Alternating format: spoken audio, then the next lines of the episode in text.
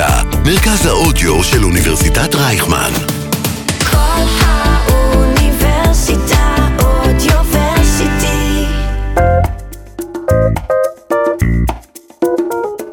שלום לכל המאזינים והמאזינות. אני קרן אסף, ואתם על עוד פרק של אקדמיקס, הפודקאסט האקדמי שלנו, כאן בכל האוניברסיטה, מרכז האודיו של אוניברסיטת רייכמן. בתוכנית היום תשמעו את השיחה שקיימתי עם דוקטור ענת רוזנברג. דוקטור רוזנברג היא חוקרת של משפט ותרבות, משפט והיסטוריה, ובפרט ההיסטוריה של הקפיטליזם הצרכני. יחד דיברנו על הקורס שהיא מלמדת, משפט ותרבות, ובכלל, מה זה משפט ותרבות? אה, מה הקשר בין השניים? וגם על הספר שהיא כתבה ויצא לאור ממש לא מזמן, על ההיסטוריה התרבותית-משפטית של הפרסום בעידן צריכת ההמונים בבריטניה. מה זה פרסום, איך מפרידים בין פרסום וחדשות, מהו מידע חיוני, ואיך המשפט נכנס בתוך זה, ואפילו איך אה, מוכרים חלומות או פנטזיות, ואיך מפעילים רגולציה על זה. יהיה מעניין. מעברון ומתחילים. אקדמיקס. אקדמיה בגובה העיניים. עם קרן אסף. אז אה, שלום דוקטור ענת רוזנברג, חוקרת היסטוריה תרבותית של המשפט בבית הספר למשפטים כאן באוניברסיטת רייכמן. שלום וברכה. אה, את מלמדת את אה, הקורס משפט ותרבות וחוקרת אה, את התחום הזה. אה, בשנים האחרונות אני חושבת שאנחנו רואים הרבה שיח על משפט ומשפט וטכנולוגיה, משפט וכלכלה, אבל משפט ותרבות זה איזשהו חיבור שפחות אה, מוכר. אה, בוא נתחיל אולי, מה הקשר בין משפט ו- ותרבות? Hmm, זאת שאלה גדולה, כי אנחנו צריכות לשאול גם מה זה משפט, וגם מהי תרבות. אה, אז אחד הדברים שאנחנו עושים בקורס, זה מבינים שאין לנו תשובה אחת לאף אחת מהשאלות האלו, ובודקים דרכים שונות לגשת לחיבור הזה.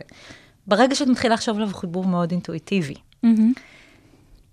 משום, קודם כל משום שהמשפט עצמו, מי, הוא תוצר אנושי, נכון? הוא הדרך שלנו לחיות ביחד, הוא הדרך שלנו לחשוב ביחד כחברה, כאגד בני אדם, לפעול עם אנשים אחרים, וגם עם דברים אחרים, אגב, זה משהו שאני עכשיו חוקרת ושאני עורכת עליו כרך, איך המשפט קשור לחפצים, או לדברים שהם לא אוקיי. בני אדם, ויוצר גם מערכות יחסים ששייכות להם. אבל כשאנחנו חושבות על המשפט ככה, אז המשפט הוא חלק מהתרבות, נכון? נכון. הוא, הוא כולל תכנים, כמו שהיינו יכולות לחשוב, הרבה פעמים אני אומרת לסטודנטים, אה, תחשבו על משפט קצת כמו שאתם חושבים על ספרות, או על דת, או על פילוסופיה. כלומר, איזשהו אזור שבו אנחנו, של, של הגות, או מחשבה, או מאמץ אנושי, לדמיין את הקיום האנושי, לדמיין את החיים החברתיים. אז ברגע שחושבים על זה ככה, אז המשפט והתרבות בעצם מאוד קרובים. הת- התרבות, אם נחשוב עליה לרגע, ככל התכנים האנושיים הנוספים שאנחנו מייצרים, הספרות שלנו והקולנוע והפילוסופיה וכן הלאה, אז אה, קשה כבר להפריד. ו- וגם אני שאלתי את עצמי, שחשבתי על זה, מה, מה נחשב משפט? מתי משפט מתחיל? כי, כי מאז ומעולם בערך אנחנו רואים הסכמים בין אנשים, אנחנו רואים מערכות שאומרות מה בסדר ומה לא בסדר, מה, מתי זה הופך למשפט? אז אם אנחנו חושבות על משפט כעל משפט המדינה, אז mm-hmm. אנחנו צריכות להתחיל כש- כאשר בעצם נוצרות המדינות, מדינות הלאום המודרניות. Mm-hmm. אבל אנחנו יכולות לחשוב על משפט בצורה הרבה יותר פתוחה. Mm-hmm. ואז למשל, מי שחוקר אה, משפט עברי, נכון? Mm-hmm. אז מתחיל עם משפט הרבה יותר קדום. אה, אבל אני, הדרך שבה אני חוקרת משפט, כוללת גם הרבה דברים שקשורים למה שאנחנו מכנים משפט בחיי היומיום. אז האופן שבו אני משתמשת, על מה נחשוב, על, אפילו על המשקפיים שלי, או על הבית שלי, הקניין הפרטי שלי, איך אני משתמשת בו, איך אני ממקמת את הקניין הזה במערכת היחסים איתך, איך הוא מנהל את מערכת... גם זה חלק מהמשפט מבחינתי, או האופן שבו אני מחליטה לכרות חוזים מסוימים, אבל לא חוזים אחרים, לקנות משהו או לא לקנות משהו. כל היכולות שלי לנתב יחסים משפטיים, לנהל מערכות יחסי עבודה ביום-יום, לא, לא רק שאני קובעת אה, הסכמים גדולים. כל הדברים האלה מבחינתי חלק מעולם המשק... המשפט, כל פעם שיש לנו איזשהו הסדר אה, בעל משמעות נורמטיבית, שעומד מאחוריו בשורה התחתונה גם כוח. ואיך הנושא הזה בא לידי ביטוי אה, בתרבות? אז עכשיו אנחנו צריכות לעבור לצד השני, יכולנו לשאול מה זה. תרבות? אז קודם אמרתי לך, כן, ספרות וקולנוע, אז הרבה פעמים אנחנו חושבות על תוצרי תרבות מהסוג הזה כתרבות. אבל אנחנו, אפשר לחשוב על תרבות כעל, באופן הרבה יותר רחב, כעל כל מערכת משמעות. אמ, ויש הרבה מאוד חיבורים בין משפט לתרבות שנבדקים דרך מסלולים מחקריים שונים. אז בקורס, למשל, אנחנו לומדים על השאלה של תרבות במסגרת המושג של רב-תרבותיות. מה אנחנו עושים במדינה כמו שלנו, שיש בה ריבוי תרבויות וניסיון לחיות יחד עם אה, תכני, תכני משמעות ותפיסות עולם מאוד, אה, מאוד מגוונות. אז אנחנו לומדים למשל על יחסי אה, אה, חרדים ו... ולא חרדים, נגיד, mm-hmm. גם חילונים, אבל גם אנשים דתיים שאינם חרדים, על יחסי יהודים ערבים, על, על מתחים תרבותיים מהסוג הזה. ואיפה המשפט הזה נכנס לתמונה? אז המ- המשפט הוא באיזשהו מובן מלכתחילה בתמונה, במובן הזה שהשאלות של מתחים תרבותיים, של איך ליישב ביניהם כל הזמן מגיעות לפתחו של המשפט. אז אנחנו לומדים, למש... נגיד המאבק על, ה... על האוטובוסים עם ההפרדה המגדרית, mm-hmm. שהיה, אה, ולמעשה ממשיך להתחולל, ושאלות של הפרדות מגדריות במרחב בכלל, זה שאלות שעוד מעט יגיעו לאוניברסיטאות, מגיעות כבר. הם כבר אה, באוניברסיטאות. בדיוק. וזה גם שאלה שהיא, זאת אומרת, מאוד מנכיחה את התרבות, כי אם תגידי בארצות הברית נפרד, אבל שווה, אז כולם ילכו אחורה ב... ב- בחרדה, אבל בארץ דווקא זה נחשב, ההפרדות האלה כ- כחלק מקבלה, כדבר שהוא נ- רב-תרבותי, שהוא נכון. אה, זאת באמת שאלה נורא מעניינת. אני, א', אני רוצה קצת לסייג לגבי הברית ולהגיד שאין לנו סיבה כרגע להיות כל כך אופטימיות עם המחשבה שכל זה מאחוריהם, אבל, אה, אבל גם, גם אצלנו יש, יש איזה מתח סביב השאלה הזאת, מה זה אומר נפרד ערך שווה, ואיך מיישבים רעיונות ליברליים של שוויון עם רעיונות של פוליטיקה של זהויות, שרוצה לייצר סוג של נפרדות מתוך כבוד. אה, אז אלה שאלות נורא גדולות, אז זה, זה אזור אחד. אנחנו יכולים לחשוב גם על, על תרבות כעל היסטוריה וזיכרון קולקטיבי, מה אנחנו mm-hmm. זוכרים ביחד כעם, איך אנחנו יוצרים לעצמנו איזשהו מיתוס משותף של מי אנחנו כקבוצה או כקהילה, ואיזה תפקיד יש למשפט, למשל, אנחנו לומדים על משפטי השואה. Mm-hmm. איך משפטי השואה, אנחנו לא שואלים שאלות משפטיות על מי, מי נמצא אשם ומי זכאי ולמה, מי, בגלל, אני מלמדת למשל דיני ראיות, איזה סוגיות ראייתיות, כן, יש במשפט דמיאניוק. לא, זה לא מעניין אותנו בקורס הזה. Mm-hmm. מה שמעניין אותנו זה איך ה, אה, באמצעות ההליך המשפטי נוצר איזשהו סיפור קולקטיבי שעוזר לנו לזכור את השואה אה, בצורה מסוימת ולעצב זהות לאומית בצורה מסוימת. זאת הגדרה מאוד רחבה של אה, ספרות, אה, של אה, תרבות, שאני חשבתי משפט ותרבות בהתחלה, זה נשמע הדבר האינטואיטיבי, זה איך בספרים כותבים על המשפט, איך אה, בהצגות מציגים, ה-12 המושבעים, פחות... אה, כן. אז גם, אז יש לנו גם את זה הרבה מאוד בקורס, כלומר, אחד מהדברים שאנחנו עושים הרבה, זה בודקים ייצוגים שונים, אה, ייצוגים תרבותיים שונים, ואיזה אינטראקציות יש להם עם המשפט, מתי הם מסכימים עם המשפט, מתי הם חותרים תחת המשפט, ויש ניסיון באמצעות כלים של משפט המדינה, הפעם, נגיד חקיקה. אה, לצאת נגד תפיסות אה, תרבותיות אה, בעייתיות, למשל בהקשרים של מגדר, של הטרדה מאיימת, איך אנחנו מנסים באמצעות המשפט להתמודד עם תרבות שיש לה רעיונות שאנחנו לא כל כך אוהבים, או שאנחנו חושבים שצריך צריך לנ- לנטוש אותם. אז אנחנו לומדים על סוגיות כאלה, אנחנו עובדים עם קולנוע ורואים איך הקולנוע מאתגר או לא מאתגר את המערכת המשפטית. אנחנו חושבים על שאלות כמו אה, זנות למשל, אנחנו חושבים על שורה ארוכה של... העלית את נושא ה- ההטרדות המיניות, הזנות, אני חושבת ש, שיש פה שאלה תרבותית שעולה המון לשיח והמשפט לא כל כך תוהה, או אחרי השיח ואיך להתמודד איתה, של מהי הסכמה, מה מותר, מה, איפה המרחב. Hmm, לא, אני חושבת שאנחנו עוסקים בזה המון גם במשפט. מהמם, אוקיי. גם בקורס נוסף שאני מלמדת, בסדנה שאני מלמדת ביחד עם פרופסור רות זפרן, אהבה ודעה קדומה במשפט. אנחנו חושבים וחושבות שם הרבה מאוד על, אה, על שאלות של יחסי מגדר ושאלות של הסכמה, אלה שאלות שהמשפט מטריד את עצמו בהן כל הזמן. מהמם. אנחנו- אני, אני אני רגישה שלא לא, אה, העברתי את עצמי, נכון? אני התרבות ומה ראוי ומה יכול להיות משתנה בקצב אחר, ולפעמים יש דברים שאנחנו אומרים אולי הם לא ראויים, אבל האם נכון למשפט אותם, או לא נכון למשפט אותם? אז אני, אז התשובה שלי לשאלה הזאת היא בדרך כלל לא... היא, היא פחות, היא פחות ש... מוכרת, אני חושבת. אני, אני, זה מה או, שמעניין. או אולי מאוד, או אולי בשביל מאוד זה מוכרת אנחנו דווקא. כאן אם- וחושבים- חושבות. כלומר, אני חושבת שאין, ש, שהרעיון שיש משהו שהוא ממושפט ומשהו שהוא לא ממושפט הוא, הוא לא נכון. הדברים תמיד נתונים לעיצוב שהוא גם משפטי, והשאלה מהו העיצוב. אז במקומות שבהם אה, אנ- אנחנו חושבים לפעמים שהמשפט הוא נעדר, שהוא לא נוכח. מה שבעצם קורה הוא שהמשפט נוכח בצורה של מחדל, או, או, או בוחר לתת כוח לאנשים מסוימים בכך שהוא לא מעניק כוח נגדי לאנשים אחרים. אז אם לחזור אה, לשאלות של מגדר שאת מעלה, אז מאוד קל לנו לחשוב על ההיסטוריה של משפחה שבה היסטורית לא היו מתערבים, נכון? לא למשל במשמוע פיזי של ילדים, בהכאת ילדים, ולא בשליטה מינית על נשים, והיום אנחנו חושבים אחרת. האם קודם לא היה משפט שם? בוודאי שהיה, אבל מה שהוא עשה זה עיצב יחסי כוח לא שוויוניים ואלימים כלפי קבוצות מסוימות במשפחה. עם הזנות שהעלית קודם, רואים את זה הרבה, עכשיו פתאום אה, זה עבר מזאת אה, בחירתה החופשית, ועולה השאלה מה זה בחירה לדבר שהוא אסור בחוק בישראל. אה, נכון, כלומר, אסור, אסור, בואי נשים גם את זה בפרופורציה.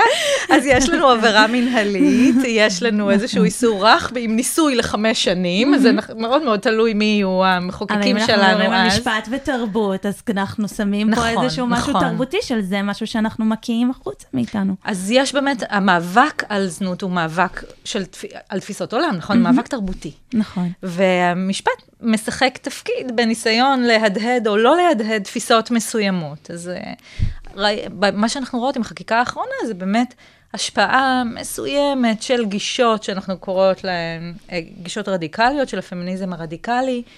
אין בהן שום דבר רדיקלי, אגב, אבל, אבל, אה, אבל ככה אנחנו קוראים למשפחת התיאוריות הזאת שהשפיעה אה, לכיוון הזה. אז כן, אנחנו רואים את זה, ואגב, אנחנו רואים גם עד כמה קשה, בלי אה, שינוי בתפיסות עולם תרבותיות שיקבלו הדהוד גם, ב- גם במקומות אחרים שהם לא חקיקה, אלא בספרות וסרטים ובחיי היום-יום.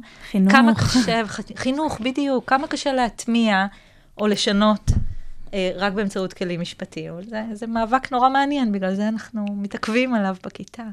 ואחד הנושאים שאת חוק, חקרת לעומק, את ההיסטוריה התרבותית, אה, משפטית שלו, הוא נושא פרסום ההמונים. אה, את כתבת אה, ספר על ההיסטוריה התרבותית-משפטית של פרסום בעידן צריכת ההמונים בבריטניה. אני חושבת שכדאי להתחיל ולשאול איך הגעת לחקור את הנושא הזה. אז אה, חלק גדול מהמחקר שלי עוסק בהיסטוריה של הקפיטליזם, ומה התפקיד של המשפט בעיצוב הקפיטליזם, בעיצוב של צורות קפיטליסטיות מסוימות, בעיקר בבריטניה. פרסום ההמונים הוא מערכת קפיטליסטית מאוד חשובה.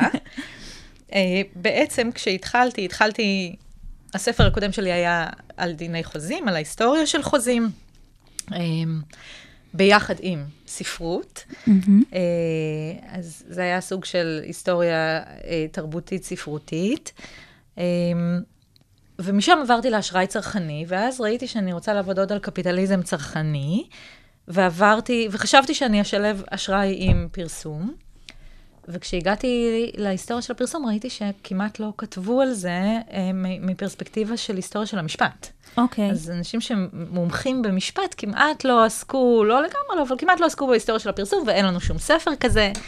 וזה גם תחום מרתק כן. ועשיר, אז נשאבתי ככה למין אה, מנהרה כזאת. אנחנו כבר נצלול ללמה הוא כל כך מרתק, אבל בוא- בוא- בואי נתחיל אם לא כתבו על זה.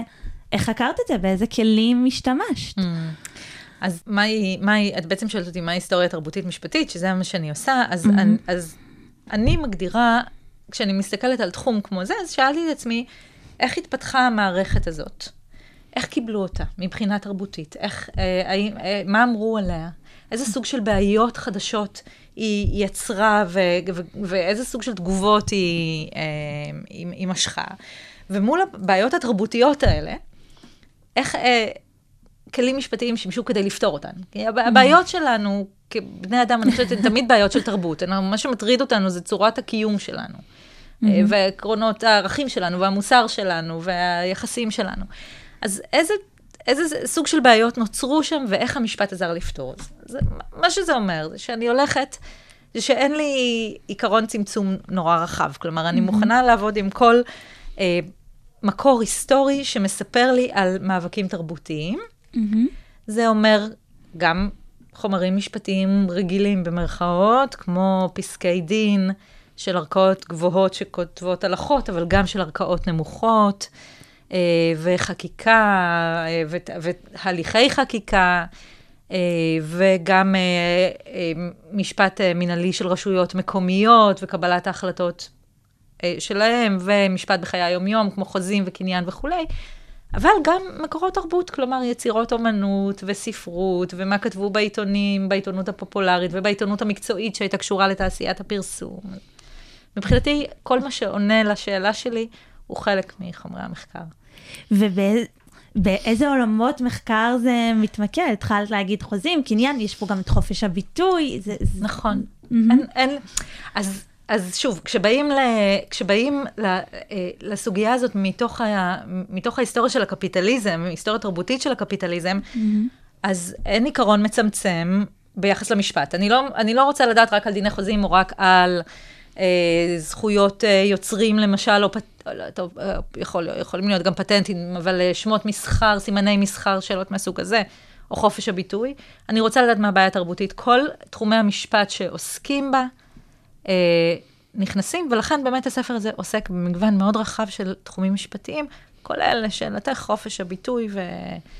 אה, ודיבה ולשון הרע ו... וקניין רוחני וקניין לא רוחני, כן. אז uh, לפני שנתחיל uh, לדבר על, ה, על, ה, על הפרסום ב, ש, ש, ואיך זה נעשה, מה זה בכלל פרסום המונים? אה, מה, מה, מה חקרת? כל מודעה שחילקו, פלייר? אה, אז כשאנחנו, באמת, אז, אז פרסום, אנחנו מבינות מה זה, גם, mm-hmm. גם על זה אפשר להתווכח, נכון? אבל, אבל כנקודת מוצא, נניח מודעות שנועדו אה, לצרכים מסחריים, אה, פרסום המונים הוא הגדרה שמתייחסת למצב שבו מערכת הפרסום אה, מצליחה להנכיח את עצמה במרחב הגיאוגרפי והחברתי בצורה אה, שתופסת כבר אה, קבוצות, אפשר להגיד, לא מסוימות של האוכלוסייה, אוקיי? Mm-hmm. אז מה שאנחנו רואות לראשונה בתקופה שאני חוקרת, שזה פחות או יותר משנות ה-40 של המאה ה-19, עד מלחמת העולם הראשונה, אנחנו רואות בפעם הראשונה מערכת ש... שבה הפרסום או פרסומות לא מופנות רק למעמדות ביניים גבוהים ומעלה, רק לאוכלוסיות mm-hmm. מסוימות שנתפסות ככאלו שיש להן אמצעים mm-hmm. לשלם, אלא אה, מגיעות לכל המעמדות החברתיים, מגיעות גם למעמדות הנמוכים ולעניים. מבחינה גיאוגרפית זה כבר לא אה, תופעה של, של דפוס שמחולק במרכזים אורבניים, נגיד בחנויות וברחובות הערים הגדולות. אלא מגיע לכל מקום, מגיע לבתים בעצם, באמצעות מערך חדש של, של רכבות ושל טלגרף, של הפצה של עיתונים, הפצה של דואר.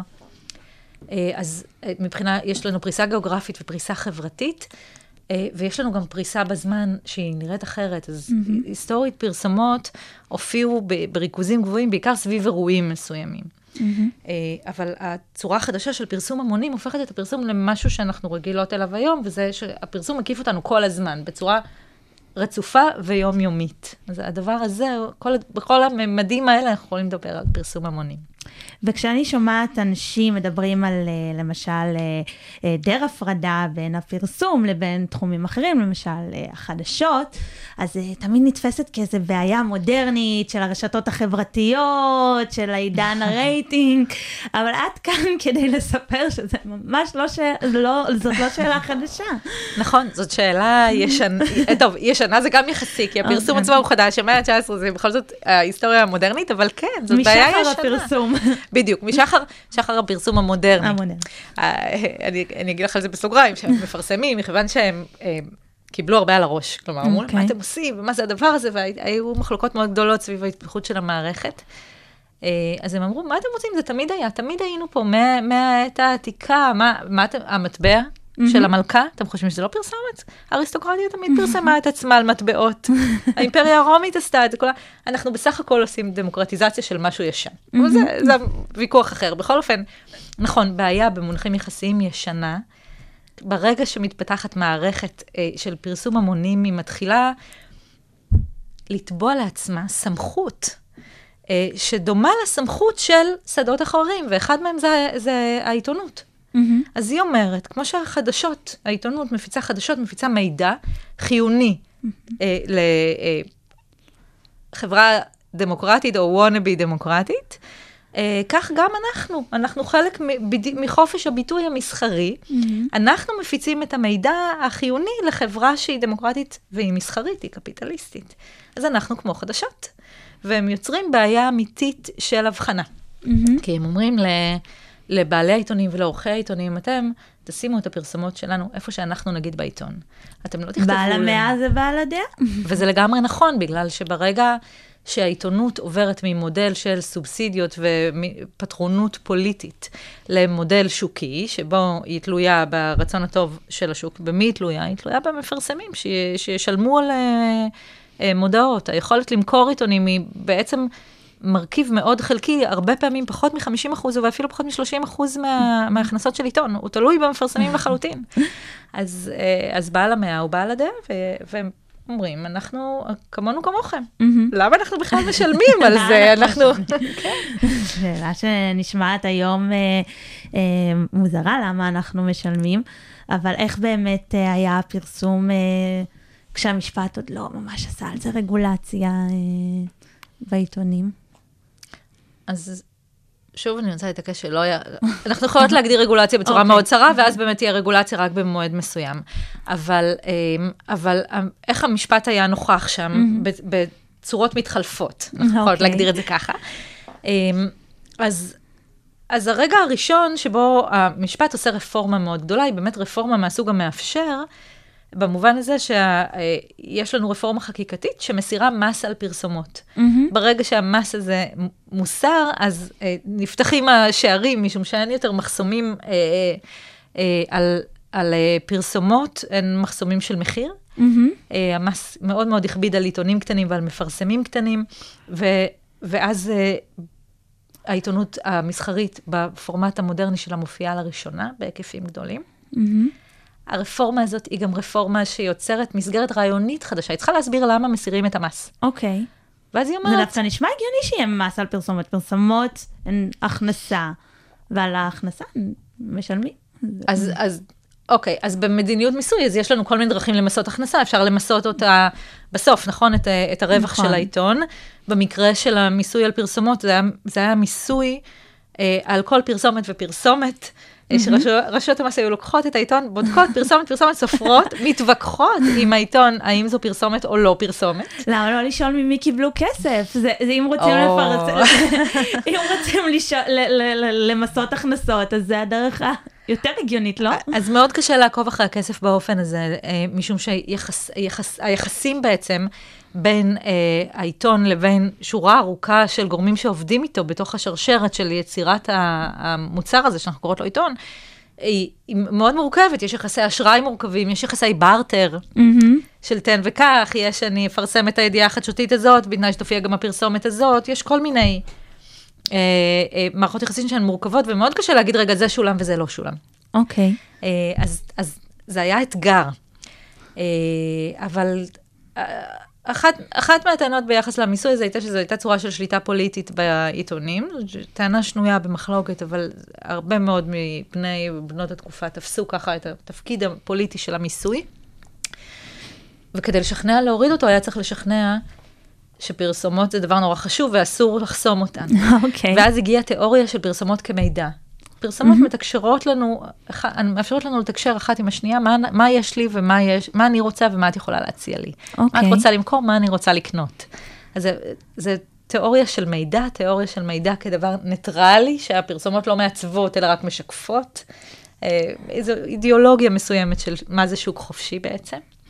והמשפט מייצר את, התפיס, את תפיסת העולם הזאת, שהיא תפיסת עולם שמאפשרת התפרצות של פרסומות. אחר כך בעלי העיתונים שפתאום מגלים שיש להם בעל בית חדש ששולט בהם, צריכים להתחיל לדחוף חזרה נגד התיאוריה הזאת ולהגיד, רגע, רגע, אתם לא באמת כמונו. אתם, אה, והמידע שלכם והתקשורת שאתם מציעים היא לא דומה לסוג התקשורת והמידע שמוצע בחדשות, ואז הם משתמשים לא במשפט במובן של המדינה, אלא בפרקטיקות יומיומיות של איזה חוזים הם מוכנים לכרות עם מפרסמים ואיזה לא. ואיך הם מתאמים ביניהם את העמדות, בין כל העיתונים בבריטניה, איך הם מתאמים באמצעות ארגון משותף את העמדות האלה, ויוצרים איזושהי, שגרה נוהגת ביחס לפרסומות, שמעצבת תפיסת עולם, שבה פרסומות הן סוג של מידע נחות. תמיד אנחנו חושדים בו ש, שהוא מוטה בגלל ה... אה, אינטרסים. האינטרסים, האינטרסים בכסף. כאילו שעיתונים נמכרים אה, מסיבות פילנטרופיות, כן? אז, אז, אה, אבל נוצרת תיאוריה כזאת באמצעות מה שאנחנו חושבים עליו כמשפט בחיי היום-יום.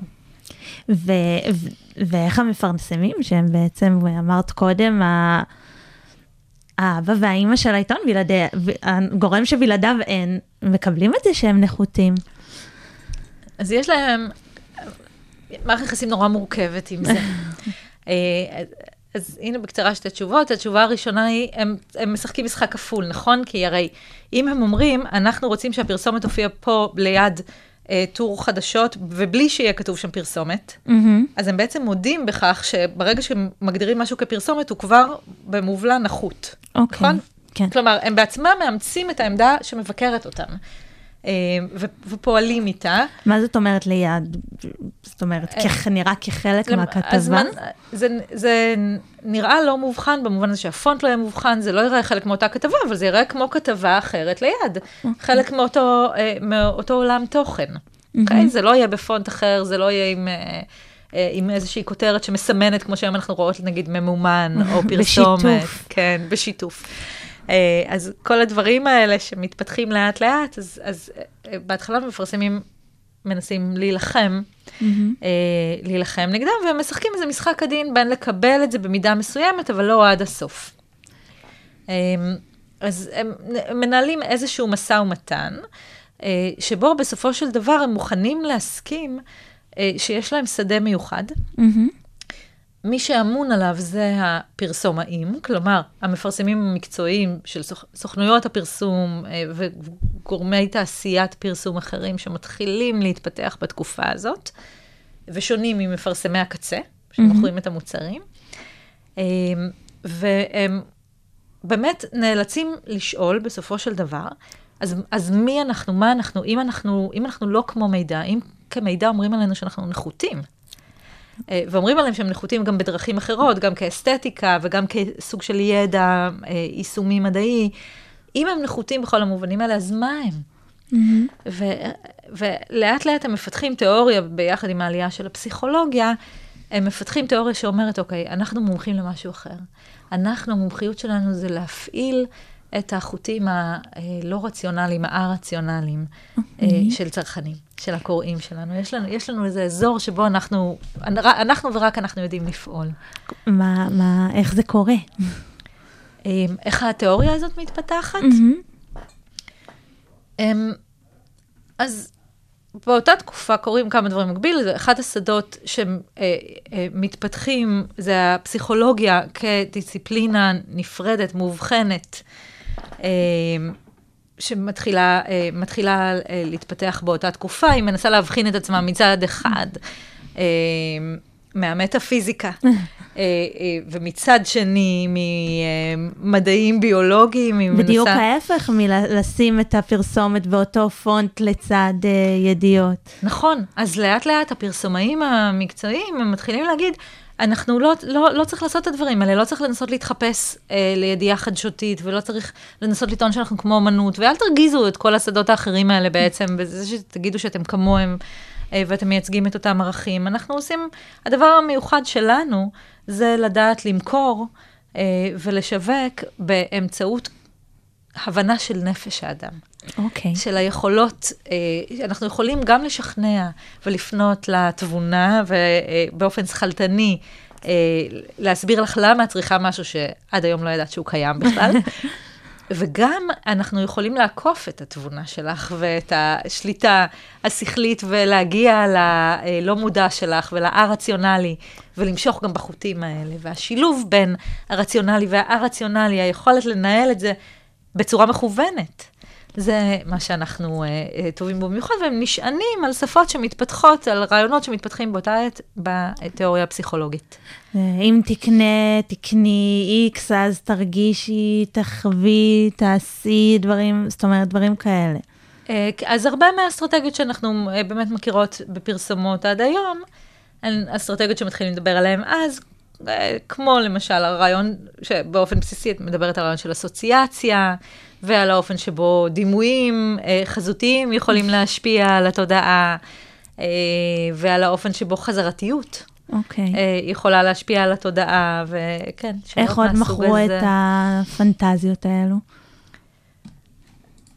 אמ, אז כל, אני, אני לא חושבת שיש אסטרטגיה שיש היום ולא, אה, ולא הייתה היסטורית. כל אוקיי. האסטרטגיות האלה, אנחנו יכולות למצוא אותן כבר בהיסטוריה. השאלה מתי מתחילים להגדיר אותן באופן פורמלי ולהגיד, הנה, זאת, ה, אה, זאת השיטה שלנו, אבל הניסיון לשלב בין מידע אה, לבין מסרים שהם, שהם מס, מסרים שכנועיים שמיועדים להפעיל רגשות ודמיון ואסוציאציות, אה, נוכח בפרסומות. ועכשיו אני אשאל שאלה שהיא אולי שאלה תרבותית, או לא יודעת, מה הבעיה עם זה? אני לא חושבת שיש בעיה עם זה אוקיי. במובן הנורמטיבי. אה, יש בעיה אחרת, אוקיי. אה, והיא היכולת להמשיג את זה. כלומר, לתת לדבר הזה שם, אה, לכל, ה, לכל האפקטים האלה, אם תרצי, לכל ההשפעות האלה של הפרסום ולסוג האינטראקציה הזאת שיש לנו עם פרסומות, אה, איך, איך מתארים את זה? אוקיי. אז במונחים אה, של סוציולוגיה, אה, הסוציולוג הידוע הגרמני מקס ובר, כתב בתחילת המאה ה-20, ממש בסוף התקופה שאני מדברת עליה, הוא מתאר את המודרניות כרגע שבו מתפוגג הקסם, כן? הוא קרא אוקיי. לתהליך הזה disenchantment, בעברית התפוגגות הקסם. והוא אמר, אה, התפיסה, האונתולוגיה המודרנית היא כזאת, שבה אנשים לא חושבים יותר שהעולם עובד באמצעות כוחות מסתוריים. אוקיי. הוא עובד באמצעות אה, יכול, יכולות חישוביות וטכניות. מהמם. זה לא אומר שכל אחד מאיתנו מבין, לא את כל עולם הטבע ולא את העולם החברתי והכלכלי מסביבו, אבל כל אחד מאיתנו, על פי התיאור של ובר, חושב שהוא יכול להבין, אם הוא רק י- י- י- אה, אה, יברר את זה, או שיש יכולת באמצעות התבונה האנושית בעצם לדעת איך העולם פועל, ואין אין דברים מסתוריים, אין, אין את הנשגב יותר, כן? והתיאור הזה הוא בעצם היה לא רק אצל ובר, אלא תפיסה מאוד רווחת של מהי המודרניות. המודרניות היא סוג של ניצחון הרציונליות והתבונה והשליטה האנושית אה, אה, ב, בסביב, ב, ב, בכל הסביבה, גם, ה, גם בארטיפקטים, גם בסביבה המיוצרת וגם בסביבה הטבעית. אה, במובן הזה של יכולת להבין לפחות, לא תמיד יכולת ל- לנהל, אבל להבין. אבל, ומה שקורה עם התפקיד של פנטזיות ודמיון בפרסומות, זה שמתברר שהאופן שבו אנשים מופעלים ופועלים ומחפשים גם לפעול אה, באינטראקציה שלהם עם פרסומות, הוא, הוא לא שכלתני, הוא לא אה, רציונלי בצורה הזאת, הוא יושב על עולמות שלמים של הנאה ממסתורין, מהאפשרות שאני לא בדיוק מבינה איך, אבל אני אעשה איזו פעולה צרכנית קטנה, והמטמורפוזה תהיה עצומה. והמצב הר- הרגשי, הנפשי, החברתי, הפיזי אפילו שלי, יהיו אחרים בכל מיני צורות.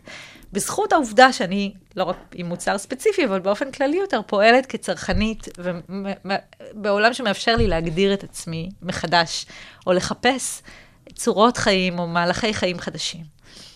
אז הדבר הזה, אה, של חיפוש אחרי מסתורין והפתעות, וסוג של משחקיות והרפתקה קטנה בחיי היומיום, לא מתיישב טוב עם הסיפור על התפוגגות הקסם. ובעיקר הוא לא מתיישב עם התפיסה שהכוח, אחד מהכוחות המרכזיים, אם לא המרכזי, של התפוגגות הקסם היה הקפיטליזם. הכלכלה הקפיטליסטית הייתה אמורה להיות ניצחון הרציונליות. והנה היא מגיעה מערכת של הכלכלה הקפיטליסטית עצמה, שהיא, ב- שהגיעה מתוכה, שהיא תלויה בה, שכל, המ- מהר מאוד הכלכלה, גם הגלובלית וגם הלאומית, הופכת להיות תלויה במערכת הפרסום. והיא עובדת בדיוק על ההפך, על הפצה של היקסמות, כן? של אה, אה, עולמות הדמיון והפנטזיה. איך, מת- איך מדברים על זה? מה זה, איך אנחנו מדברים על התכנים האלה שאנשים חווים אה, ב, אה, בעולם הצרכני שלהם? ולא רק הצרכני, אגב, גם כשאנחנו מדברות על פרסומות של עבודה או השקעה, עולם של דמיון, של ניסיון של תקוות. זה לא עולם שהוא אמת או שקר, זה עולם שהאונתולוגיה שלו היא אחרת. ומאוד קשה להמשיג אותו. אה, או יש, לא יודעת אם קשה, כמו, כלומר, הרבה אנשים, אה, אני ורבים רבים אחרים לפניי, אה, כותבים על זה, אבל איך, איך, איך במשפט מדברים על זה, באופן שהוא לא רק או רציונליות או שהיא נכש... או כישלון, בסדר? הכשלים של הרציונליות, כן? הטיות של הרציונליות. הדברים האלה הם לא מספיקים כדי לתאר את עולם התוכן הח- החיובי, ואת החיפוש אחרי הסוג הזה של, אה, אה, של תוכן על ידי אנשים.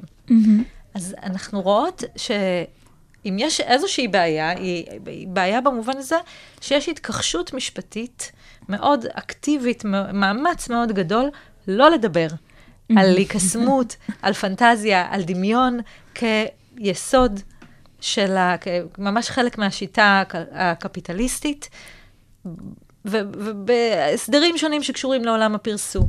אה, כולל משפט בחיי היום-יום ורגולציה עצמית של התעשייה, אנחנו לא מדברות פה רק על בתי משפט, נגיד, או על הלורדים הבריטים שלא רצו לדעת. אה, אנחנו רואות בריחה, אה, התכחשות מאוד פעילה ל- לתכנים האלה. מהמם.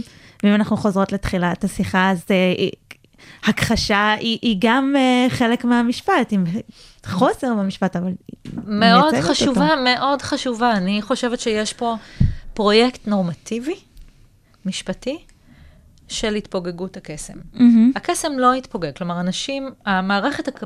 הכלכלית הייתה תלויה בעצם ב... בחוויות של היקסמות. והפרסומות מילאו את החלל הזה? הפרסומות סיפקו משהו שאנשים חיפשו, חיפשו קסמים קטנים בחיי היום-יום, חיפשו אותם באופן אקטיבי. זה לא, זה לא פעולה חד צדדית של שליטה על ידי מפרסמים. מפרסמים הרבה פעמים לחל, לא- לחלוטין לא היו יכולים לצפות מה יקרה אה, עם הפרסומות שלהם. למשל, פרשה נורא חמודה, מאוד משעשעת, מתחילת המאה ה-20, שני ברוני תקשורת מאוד גדולים, האחים הרמסוורת, קונים אה, איזה שבועון בריטי קטן, שלא, אין לו הרבה מכירות, יש לו כמה אלפים בודדים, הוא לא כל כך מצליח.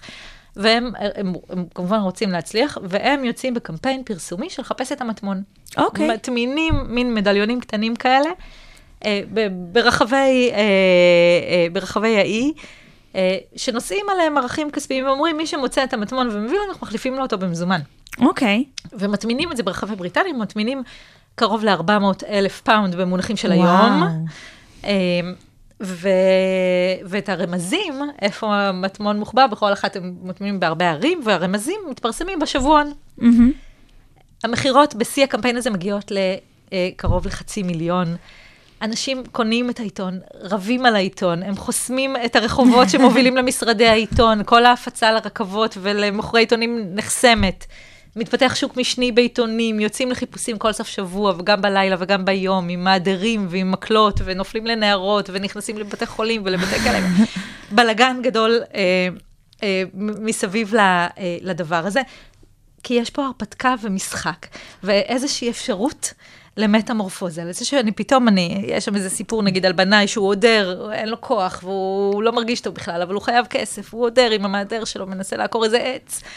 ופתאום, ופתאום על האדמה יש, אה, ועל המעדר מטבע. שלו יש, אה, יש אה, אוצר, כן. והאוצר הזה שווה בערך שליש או מחצית מהמשכורת השנתית שלו. ומטמורפוזה, כן? אז החיפוש אחרי זה מניע, עושה בלגן איום ונורא, בסוף מפסיקים את ה- לחפש את המטמון הזה לפני שמצאו את הכל, בגלל שמתחילות להגיע תלונות לבתי משפט, שהופכות להליכים משפטיים בגלל הנזקים שנגרמים לסביבה, ובגלל שנוצרת סוג של אלימות מסביב לאקסטזה התרבותית שמתפתחת שם עכשיו. אנשים מחפשים הרפתקאות, ואנחנו מכירות את זה גם היום, עד היום, נכון? נכון. נכון. עכשיו על הימורים זה הדוגמה הכי הכי פשוטה. אבל ההימור הקטן נמצא גם בצרכנות שהיא לא הימור פורמלי. מהמם. אולי לסכם את השאלה שלך, אז אנשים חיפשו אחרי הדברים האלה באופן אקטיבי, וכאשר אה, אין, אין יכולת להמשיג אותם, להסביר אותם במער, במסגרת הטיפול המשפטי במערכות יחסים אה, פרסומיות וצרכניות, אה, אז, אז ההתכחשות הזאת הופכת לפרויקט נורמטיבי פעיל, שאומר, העולם פועל, הכלכלה פועלת באופן שכלתני. הדבר הזה עומד מול המציאות היותר מורכבת, ולכן הוא בהחלט לא היעדר, אלא נוכחות, אפילו אגרסיבית, אפשר להגיד, של כלים משפטיים. כן. וגם המשפט הפורמלי ביותר בסוף מתערב. אה, בהחלט, גם ההתכחשות הזאת מופיעה גם באופן שבו בתי משפט טיפלו בתיקים שקשורים לפרסומות ובדוקטרינות משפטיות, דוקטרינת הגוזמה המסחרית שמתפתחת בתקופה הזאת. אה, ו- ובבית המחוקקים, בכל מקום שבו, למה, אגב, זו אולי ישלים לנו את השיחה. משום שלא מדובר על המשפט במובן הזה של מוסדות או, או אה, גורמים משפטיים מקצועיים שקיבלו הכשרה משפטית, אוקיי? Mm-hmm. מדובר על התרבות. התרבות הבריטית רצתה, אה, נהנתה להיות מוקסמת, אבל רצתה אה, להכחיש את העובדה שהכלכלה שלה תלויה בזה. אז היא גייסה כלים משפטיים כדי, אה, כדי לעסוק בהכחשה הזאת, אוקיי? זו תופעה שהיא תרבותית. המשפט היה פשוט כלי מאוד חשוב בידי אה, הגורמים המעורבים כדי לייצר תרבות שמספרת לעצמה שהיא דיסנצ'נטד, שהיא היא שכלתנית. דוקטור ענת רוזנברג, תודה רבה לך. תודה רבה.